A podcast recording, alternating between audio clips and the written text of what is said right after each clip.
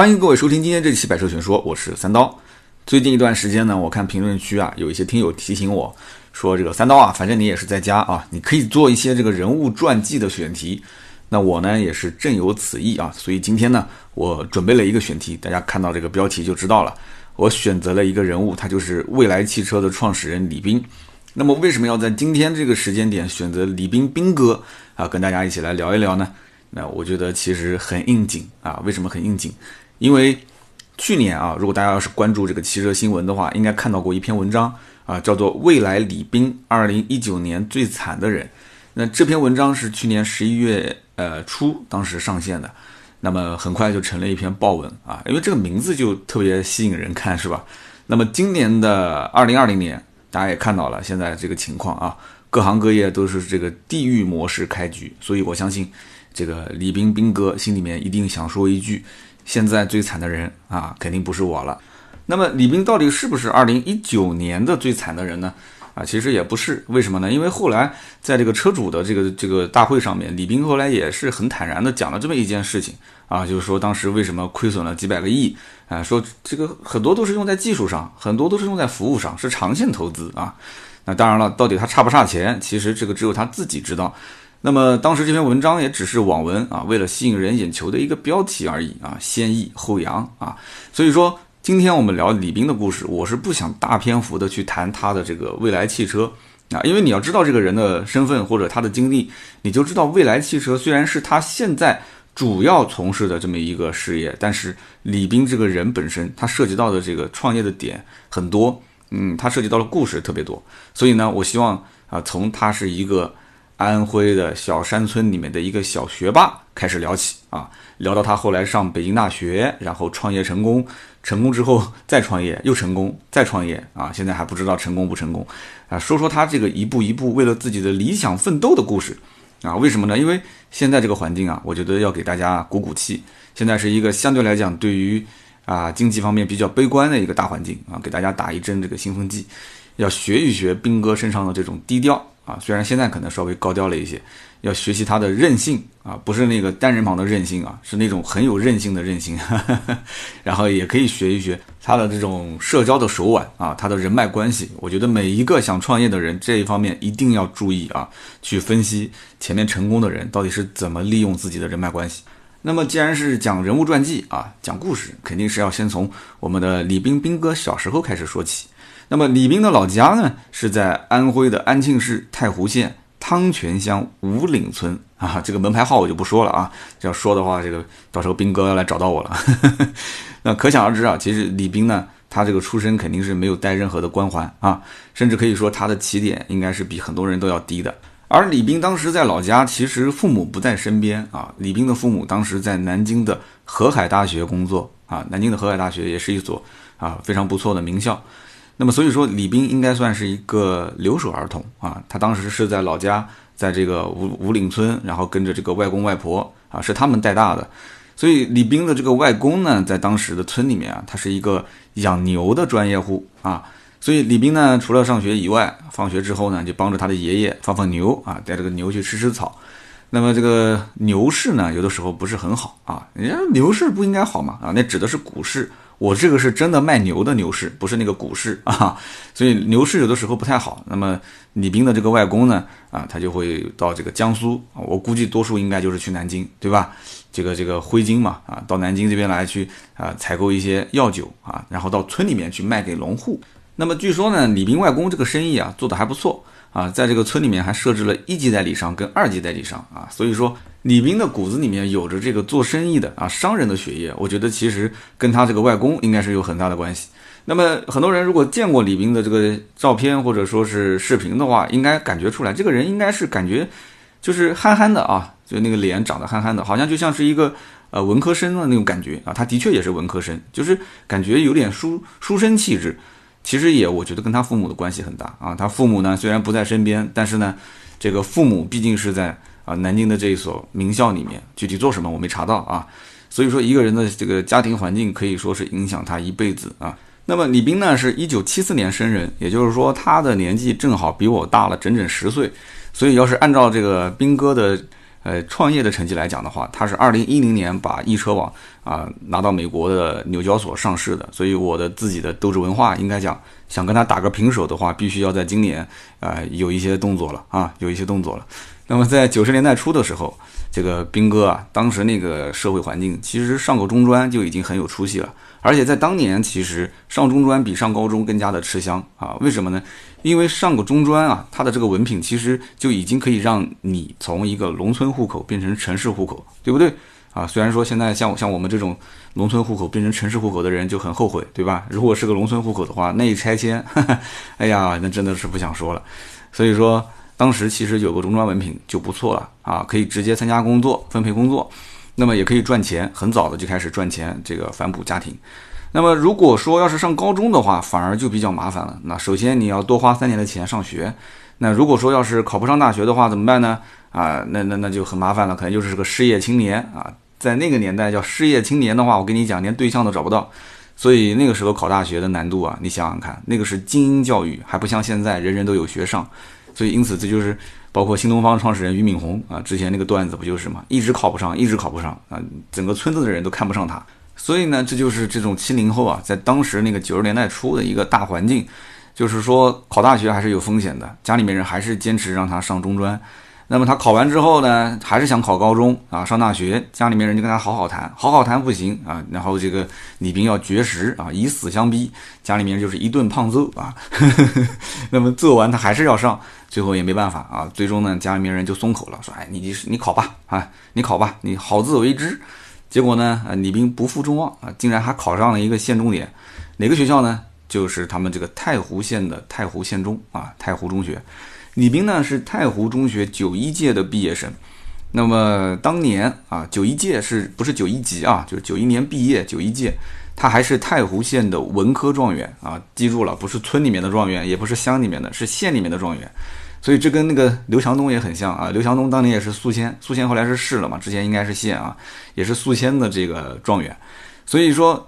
这个刘强东跟李斌两个人很多地方都很像。刘强东是人大的社会系，一会儿说到李斌，李斌是北京大学的社会系，连专业都是一样的啊，这特别有意思。这里面有很多巧合，大家注意听啊。那么九一届的毕业生，李斌当时是这个状元啊，考入北大。那么可以想象，在当年可以说村里面、乡里面，甚至是县里面，那家里面多少的家长肯定是看了成绩单之后，就指着李斌的名字，然后跟自己家的小孩说，对吧？哎，你怎么就不能像这个叫李斌的这个人呢？对吧？你就不能考个北大给我看看吗？你这考考个什么学校？你是啊，甚至都落榜了，对吧？那我估计就那个年代的毕业生啊，就跟李斌一届的很多人，应该心里面还是不服气的啊啊，嘴上有的可能像我这种，可能就要顶嘴。那有什么了不起的，对吧？考得好并不一定将来混得好，对不对？啊，所以这就 让当时的那些同学失望了啊。二十多年之后啊，兵哥他还是乡里面、村里面、县里面混得最好的，应该是混得最好的啊。那毕竟三家上市公司呢，对吧？那么李斌当年他的高中的班主任叫李德明，哎啊，这是我非常巧的在网上 找到了一段资料啊，叫李德明是他班主任。那么这个李班主任当时说啊，这个李斌的文科和理科的成绩都非常好啊，在高中的时候。那么他当时就问李斌说：“你为什么不选理科呢？”啊，李斌当时就说了：“说我。”我这个眼睛变色的能力比较差啊，简单的讲就是色弱。他说，所以我就不想学理科。当时这个班主任听的是一脸懵逼啊。他说：“你你这个学理科学文科跟跟这个色弱不色弱有什么关系啊？对吧？”他说：“我跟你讲，八二届的胡某某啊，八五届的邱某某两个人都是色盲。那一个是西安交大录取，一个是中科大录取。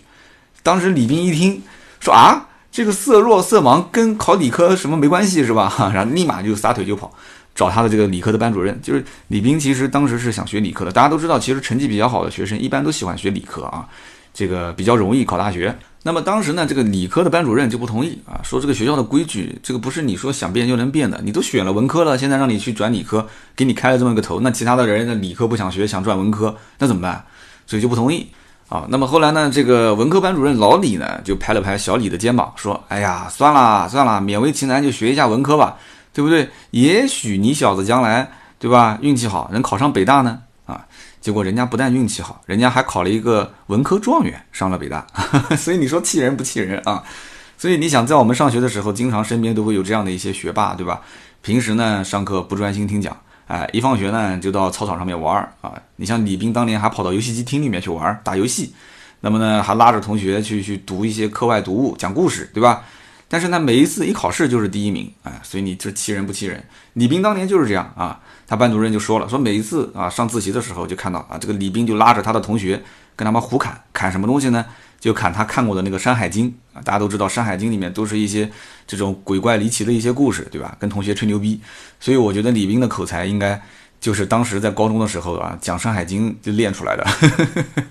然后呢，班主任每一次就看到这个小李同学把这个班里面搞得乱哄哄的，对吧？那自己什么都学好了，然后呢就把那些其他想学习的同学啊就搞得一点学习氛围都没有，所以这这种同学就特别讨厌，真的特别讨厌。然后呢，这个就把他拉出去跟他好好谈。啊，谈不妥的话怎么办呢？谈不妥就写信啊，给南京的这个河海大学工作的父母告李斌的状啊。那么后来呢，他就发现其实这是属于青春期男生的一个正常，因为他他都都懂了嘛，他都会了嘛，对吧？学有余力的那些题目他都已经做过了，那都是一百分，那怎么办呢？所以他精力比较旺盛，没有地方发泄，所以呢，后来这个班主任就把他安排给了这个教数学的杨老师。到他的办公室啊，让李斌没事儿就去给他安排任务，去批卷子啊。反正你学习成绩那么好，对吧？你也不需要自习了，你就去批卷子。所以呢，这个就是李斌当时高中的时代啊，他的这个学习生涯。而且这里面有一个很有意思的插曲啊，我们刚刚不是说了吗？李斌后来考上了北大。当时在李斌的班上啊，班长其实不是他啊，有一个人的学习成绩比他还要猛。这个人也姓李啊，所以以后啊，千万不要去惹那些姓李的人，对吧？班主任姓李，李斌姓李，班长也姓李，对吧？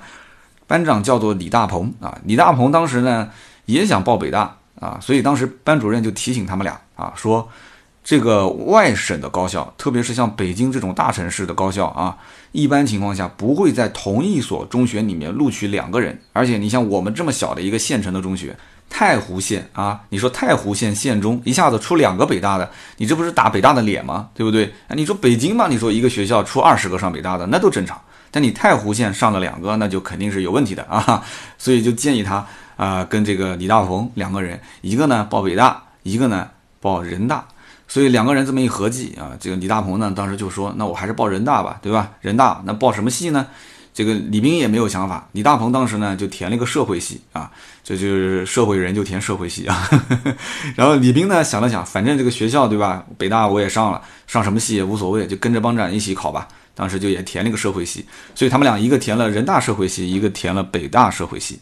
所以这个地方呢，我们说一句题外话：如果李斌当年报的是人大社会系的话，那我相信他第二年开学的时候。去迎接这个小师弟啊，新生入学迎接小师弟的时候，他说不定啊就可以迎来一个来自宿迁的新生啊。这个人呢，名字叫做刘强东啊。刘强东就是九二级的人大的社会系的学生。所以说，你看巧不巧，对吧？这个李斌是九一年考进的北大社会系啊。他的这个班长，我不知道考上没考上啊，多数应该是考上了。如果是考上的话，那就是九一级的这个人大社会系。刘强东是九二级的。啊，人大社会系的学生，那么看到这里，大家应该知道了，这个学区房为什么卖那么贵，对吧？因为这 一所好的学校，它不但能把自己的孩子培养到这个重点大学，它还能让他拥有很多的同样上重点大学的老同学，是不是？所以你也不知道哪一个将来能改变世界，对吧？所以我相信李斌和这个刘强东两个人啊，第一次见面一定会谈到这一段。这个关于啊，你是人大社会系，我是北大社会系啊，我以前的班长是人大社会系啊，他们一定会聊到这些，所以说这个一聊起来的话，对吧？两个人专业都是一样的，就关系一下子就近了。所以曾经在这个未来汽车的发布会上面，奶茶妹妹啊，跟这个李斌的夫人两个人在一起聊天啊，当时有记者采访，奶茶妹妹讲说，哎，当时我们我们老公啊，就是这李斌跟这个刘强东在一起聊天，我们都在一起吃饭，对吧？他说：“我老公听了李斌讲了十多分钟的这个未来汽车的商业方案，他说我老公当时就思考了十秒钟，当时就同意啊，决定投资，啊，很多人就开始写文章了，啊，就开始写了，怎么怎么传奇。其实这个传奇吗？一点都不传奇，为什么呢？”你听了我刚刚这段描述，你觉得京东的刘强东跟李斌两个人真的就是创业创造这个未来汽车才认识的吗？怎么可能呢？肯定老早就认识了。而且李斌的两家上市公司，一个是易车网，一个易鑫金融，这两个公司的背后都是有京东的影子。而且京东之前就是易车网的最大的股东，那么易鑫就更不用说了，对吧？易鑫能那么短暂的时间就到港股去上市，对吧？背后就是有腾讯有京东嘛。所以你光是听我刚刚说的那一段，再说刚刚这一段，两家公司上市的这个背后，刘强东跟李斌两个人的关系肯定不是一般的好。所以什么十秒钟思考就同意了，那之前还不知道两个人谈了多少轮呢，是吧？那么上了北大之后啊，其实这个学霸李斌啊，就开始进入了一个开挂模式啊。为什么叫开挂模式？那么大家听好了啊，他主修的是社会学，对吧？但是他又辅修了法学专业啊，辅修了法学专业。与此同时呢，业余时间啊，他竟然还有业余时间，他业余时间学习了计算机编程。那这三门课都非常有意思啊。为什么这么讲？社会学呢是研究社会行为和人类群体关系的一门学科啊。那么法律呢是统治阶级意志的一个体现，对不对？那你你得要去研究它啊。那么计算机是什么呢？计算机是通往未来互联网的一个金钥匙。那么有人讲说，我还是听不太懂哎，你这个讲的有点太高大上了。好，那我们就说这个人话，好吧，说人话。那么这个社会学其实就是研究底层的啊。那么这个法学呢，其实是研究顶层的啊。这个这个统治阶级意志嘛，研究顶层的。那么这个计算机是研究什么的呢？啊，是研究怎么赚钱的。所以说，你看这个学霸不但学得好，而且选的方向都非常的准。所以不得不佩服有些人啊，他这个发家致富，这个是真的有他自身的一些独到的地方啊。那么让我们这些学渣非常不爽的是什么呢？就是兵哥不但修这三门学科，而且修的还非常好。在当时的北大，他是唯一一个拿到国家计算机系统分析师证书的一个文科生。所以这个你理科生可能都拿不到这个证书，他文科生拿到这个证书。在当年的这个软考啊，软考我相信有很多人都考过，甚至我都曾经考过。那软考也要分高中低嘛，所以它这个是软考高级资格考试里面，这个证书的含金量相当相当的重啊。我相信经历过的人一听就知道了，对吧？国家计算机系统分析师，那什么个概念？拿到这个证书就意味着今后你可以评高级职称啊，大城市你积分落户你可以加分，所以。这些其实你听起来已经很气人了，是不是？但是更气人的还不止这些啊！我再给你讲一个，我估计要吐血。那么兵哥在当年文理法啊，文科、理科、法学、文理法三修的同时，对吧？这已经是接近于这个玄幻小说了。在三修的同时，竟然还到校外去打工赚钱，嗯，我已经不知道该说什么了。那么他第一份工作据说是到写字楼里面去推销办公用品，所以我想知道他到底时间是怎么分配的啊？他到底是有一个什么样的脑子啊？那么其实，那么即使到今天为止啊，大多数人可能还是不太认可新能源车啊。听到现在的十七分钟，可能很多人还是在想：三刀，你这期节目是不是想充值啊？啊，是不是未来的这个公关是不是给了你钱？说现在这个在家也没什么事可干，你给我们这个未来汽车啊说说好话吧。那么我告诉在座的各位啊，就是未来汽车如果真的要让我舔，肯定从开场的前五分钟开始就已经要切入了，就不可能让我说那么多他小时候的故事。而且我想告诉在座的各位就是。一个小小的秘密啊，新能源车企里面其实像李斌这样的学霸不止一个，还有很多。你比方说啊，我们以前节目里面曾经说过的一个人，就是小鹏汽车的创始人何小鹏啊，讲得非常细，他的创业经历。那么何小鹏是比李斌小三岁，他毕业的也是个名校华南理工大学计算机系啊。那么要这么说起来的话呢，威马汽车，哎，你看每次提到小鹏啊，就提威马，提威马就提小鹏。那么威马汽车的这个创始人叫沈辉啊。沈辉也是毕业于华南理工大学，啊，这个学校很神奇啊。所以呢，这个小鹏汽车创始人啊，何小鹏，如果要是见到沈辉的话，第一句话应该是喊学长啊，不应该喊沈总，应该喊学长，这样更亲近一些。那么，这个沈辉后来从华南理工毕业之后，去了美国的加利福尼亚大学洛杉矶分校啊，读了一个结构工程的硕士。那么既然美国来的都来了，对吧？也不想那么早回去，那怎么办呢？又去明尼苏达大学卡尔森管理学院又考了一个工商管理的硕士。那么之后呢，又拿了一个哈佛商学院的 AMP 的学位。所以说，你看这都是学霸，对不对？那么除此之外，比亚迪的王传福啊，这个我相信很多人也都熟悉了。我节目里面曾经也说过，对吧？中南大学冶金物理化学专业啊，这是正儿八经的学霸。老王去年还差一点点入选中国工程院院士啊！如果要是真的入选的话，那就真的是传奇了哈。那么我们还是把镜头拉回来说这个李斌。那么斌哥呢，大学还没毕业，当时其实已经开始创业了啊。他拉着四名计算机的这个这个校友啊，就其实他也不是学这个专业的，然后呢就一起创立了南极科技公司啊。那么主要呢是做什么呢？名字听起来很高大上，其实就是租服务器卖域名啊，三 W 点什么什么什么卖域名。那么要知道，当时是一九九六年啊，李斌那个时候才二十二岁，在那个年代找兵哥去租服务器的人啊，去买域名的人，我在想这当中到底有多少后来成为了大佬？肯定有，我跟你说。所以这件事以后有机会，我想当面问一问。那么，但是这个生意呢，在当时显然不是太好做啊。所以呢，第二年这个北大社会系来了一个学长，那么找到这个李斌啊，就问他说：“这个斌子啊。”要不咱们一起做点事儿，对吧？啊，我带你一起飞，我带你一起创业。李斌当时觉得自己做的生意呢，也不是特别挣钱啊。听那个学长一忽悠呢，李斌当时就答应了啊。那么说到这位北大社会学系的学长，到底涨他多少呢？这个哥们儿呢，是一九八三年的时候啊，当时是以全校第一名考入了北大的社会学系。那么我们前面说过啊，就李斌呢是北大的这个呃九一级啊，那这个哥们儿是八三级，两个人之间差了有将近这个八年的时间，所以岁数比他大一些。但是呢，这个北大社会学系是从一九八三年重建的，所以这个哥们儿是当时北大社会学系的第一届学生，而且是全校第一名，所以这是学霸遇到了老学霸啊，就霸中霸啊。那么因此呢，就他们俩在一起惺惺相惜嘛，就就说那行啊，那就一起成立一家公司吧。在一九九七年啊，这个当时就成立了一家叫做科文书业信息技术公司。那么听到这个公司的名字呢，可能很多人比较的陌生啊，说这个公司没听说过嘛，对吧？是不是已经黄了啊？我告诉大家，这个公司没有黄。那么九七年的这家公司在两年之后，也就是一九九九年，上线了一个卖书的网站。哎，一提到卖书的网站，大家能想到什么名字呢？对喽，就是大家非常熟悉的当当网。啊，所以当时拉李斌做那么一点事儿的人啊，就是当当网的创始人李国庆啊。所以你说这个世界小不小啊？这个当当网的李国庆跟这个易生网的李斌当年竟然还是合伙人啊，一起创立当当网。那么非常遗憾的是什么呢？就是李斌其实并没有看到当当网上线的那一天啊。为什么这么说呢？因为这个公司啊成立的第二年，也就是一九九八年的时候，这个李国庆呢从美国华尔街啊带了一个妹子回来。啊，带了一个妹子，这个妹子是谁呢？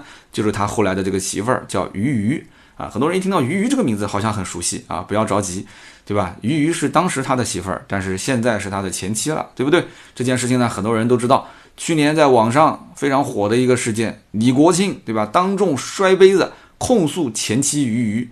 那么之后呢，这个鱼鱼也不是好惹的，是吧？就引发了更火爆的一个事件，就是鱼鱼朋友圈惊爆啊，李国庆家丑。对吧？手撕李国庆，所以这个李斌，我我不知道当时看到这个新闻是什么样的感慨啊。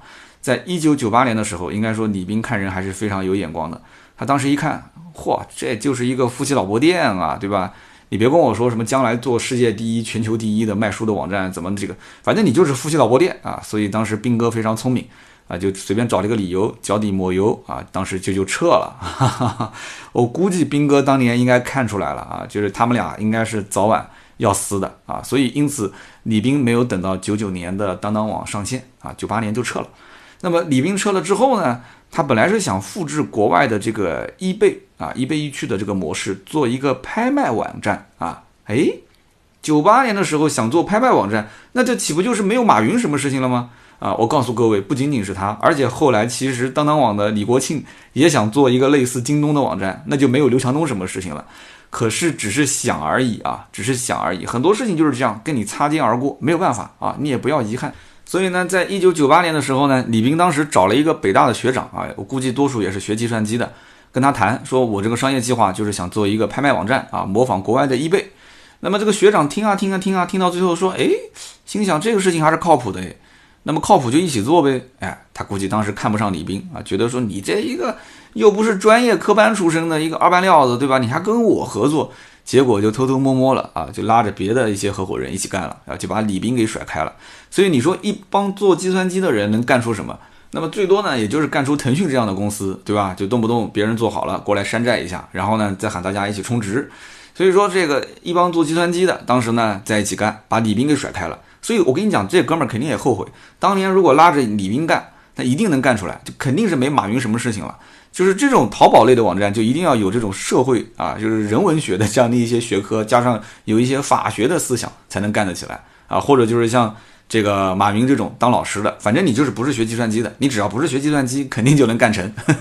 所以这个李斌当时也很无奈，对吧？结果呢，把自己的商业计划给了别人，别人就跑了，他就只能回到自己的这个当时创立的南极科技公司啊，继续卖卖域名啊，租租服务器啊，就这么混着。那么这样子一混呢，就混了个两年啊，混到了两千年。两千年呢，是中国互联网行业的一个里程碑啊，真的是一个里程碑。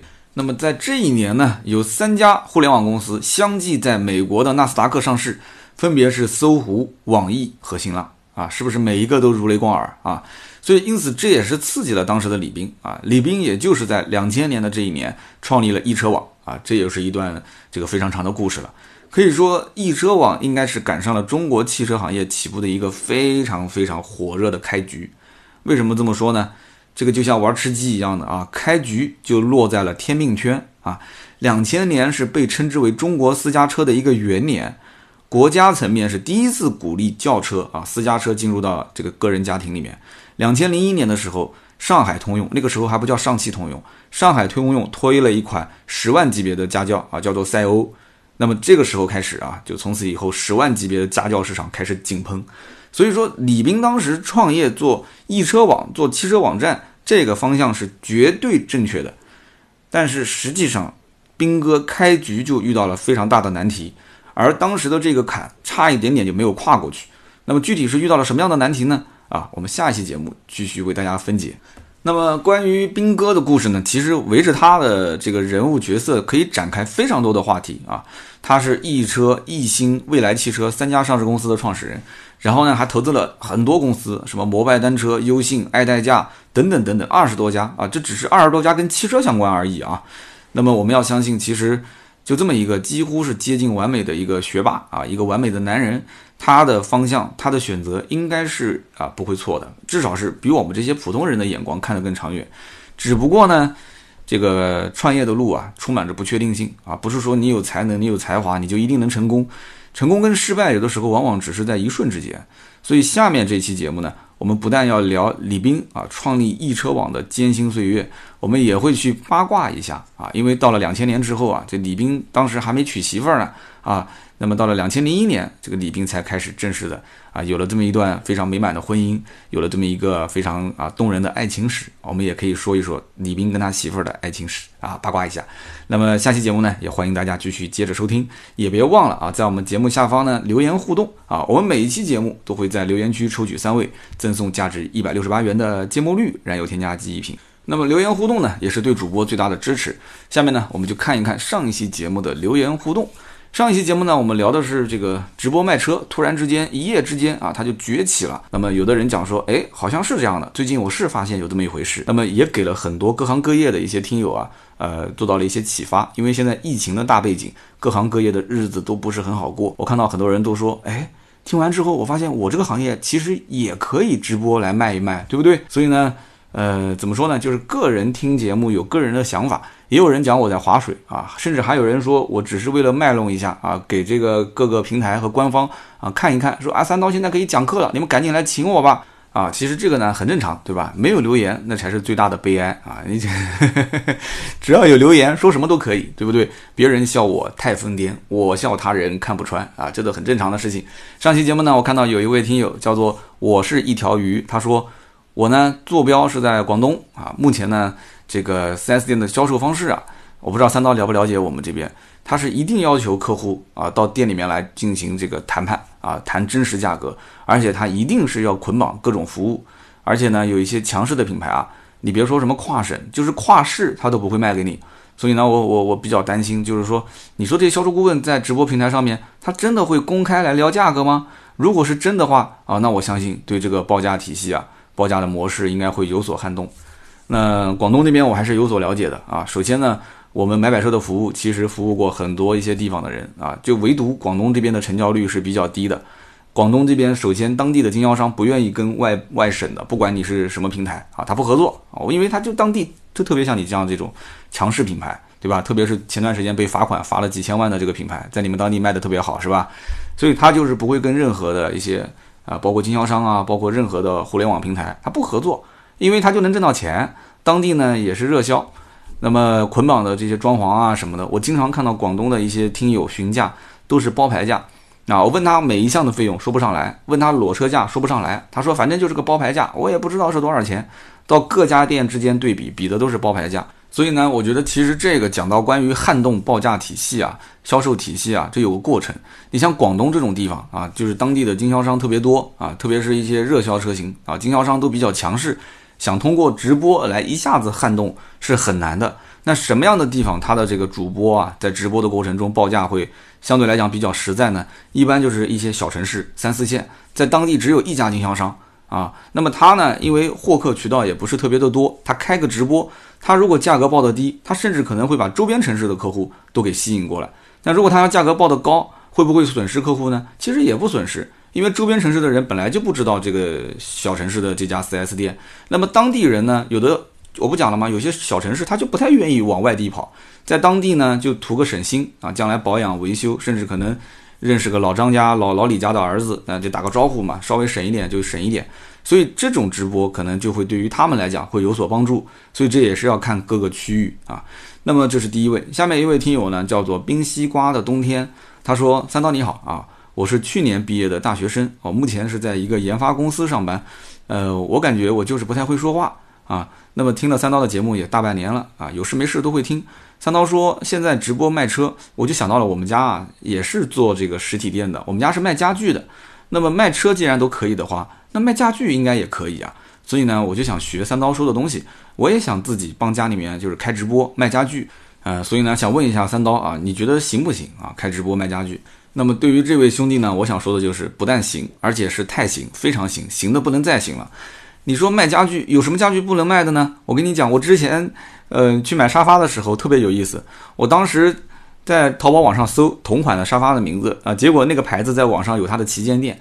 当时就那个旗舰店显示显示什么呢？显示正在直播，我直接就点进去了，然后点进去呢，就是一个销售坐在那个沙发上啊，在那边讲解。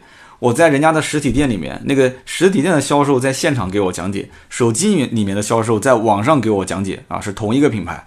所以我当时就当着他的面就问他，我说那他现在试的这个型号跟我现在看到这个型号有什么差别？为什么人家比你这个要便宜将近一千块钱，对吧？所以说网络卖家具是完全可行的，你只要去看一看那个淘宝直播，你就知道每天白天晚上都是不间断的，有很多的人在卖家具。之前我买行李箱的时候，我去看行李箱，也有人在卖行李箱直播，所以什么样的都有。所以不要担心啊，一定要去开通你的直播账号啊。至于你选抖音也好，快手也好，还是选择像淘宝直播，这个根据你个人来，好吧？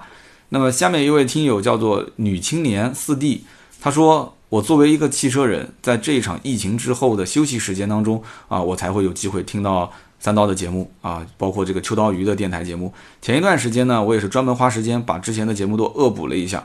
那么今天我又把秋刀鱼的这个节目推荐给了我的老板，可以说是受益匪浅。”有很多干货啊，我一定会支持的。那么非常遗憾就是，呃，最近一段时间没能加上这个三刀节目里面报的这个微信。他说加了好几次啊，都是显示这个账号啊，呃，被加人活跃度太频繁，加不上去。但是呢，还是会继续加啊，争取早日跟其他的一些啊同行一起学习。那么关于这个微信四六四幺五二五四。我每次节目最后会报一下，就是说大家如果想联系我、咨询我，或者是加入我们的群，跟其他的一些听友一起交流，我都是欢迎大家来加。这个账号呢，以前是这样的，就是每一天加的人数超过两百个，那么这个账号就会被封禁二十四小时，就不允许你再添加好友。所以呢，我们一般每一次就加个一百多号人，那么剩下来呢，就可能移到第二天继续再加。呃，但是我们平时加好友的数量确实比一般的微信号要多得多得多，所以呢，经常会出现这种，就是你可能加不进来，呃，它会显示这个账号被加的人太多啊，比较频繁，所以希望呢，这个大家呢稍微过两天再加一下。那么也是非常感谢有那么多的人到今天为止还对三刀呃有那么一丁点的兴趣，对吧？听了节目之后说，哎，我要加一下这个这个这个主播的微信吧。啊，能能能有今天这样的一个小小的成绩，真的是感谢在座的各位衣食父母啊，非常感谢。那么好，今天呢这期节目呢就到这里啊，还是那句话，如果呢想加我们的微信，就加这个四六四幺五二五四。如果说你要加不上，请在节目下方留言告诉我一声啊，或者上微博私信我一下啊，都可以，好不好？新浪微博百车全说三刀都可以跟我联系。那么今天这期节目呢就到这里啊，我们下周三接着聊李斌的故事，拜拜。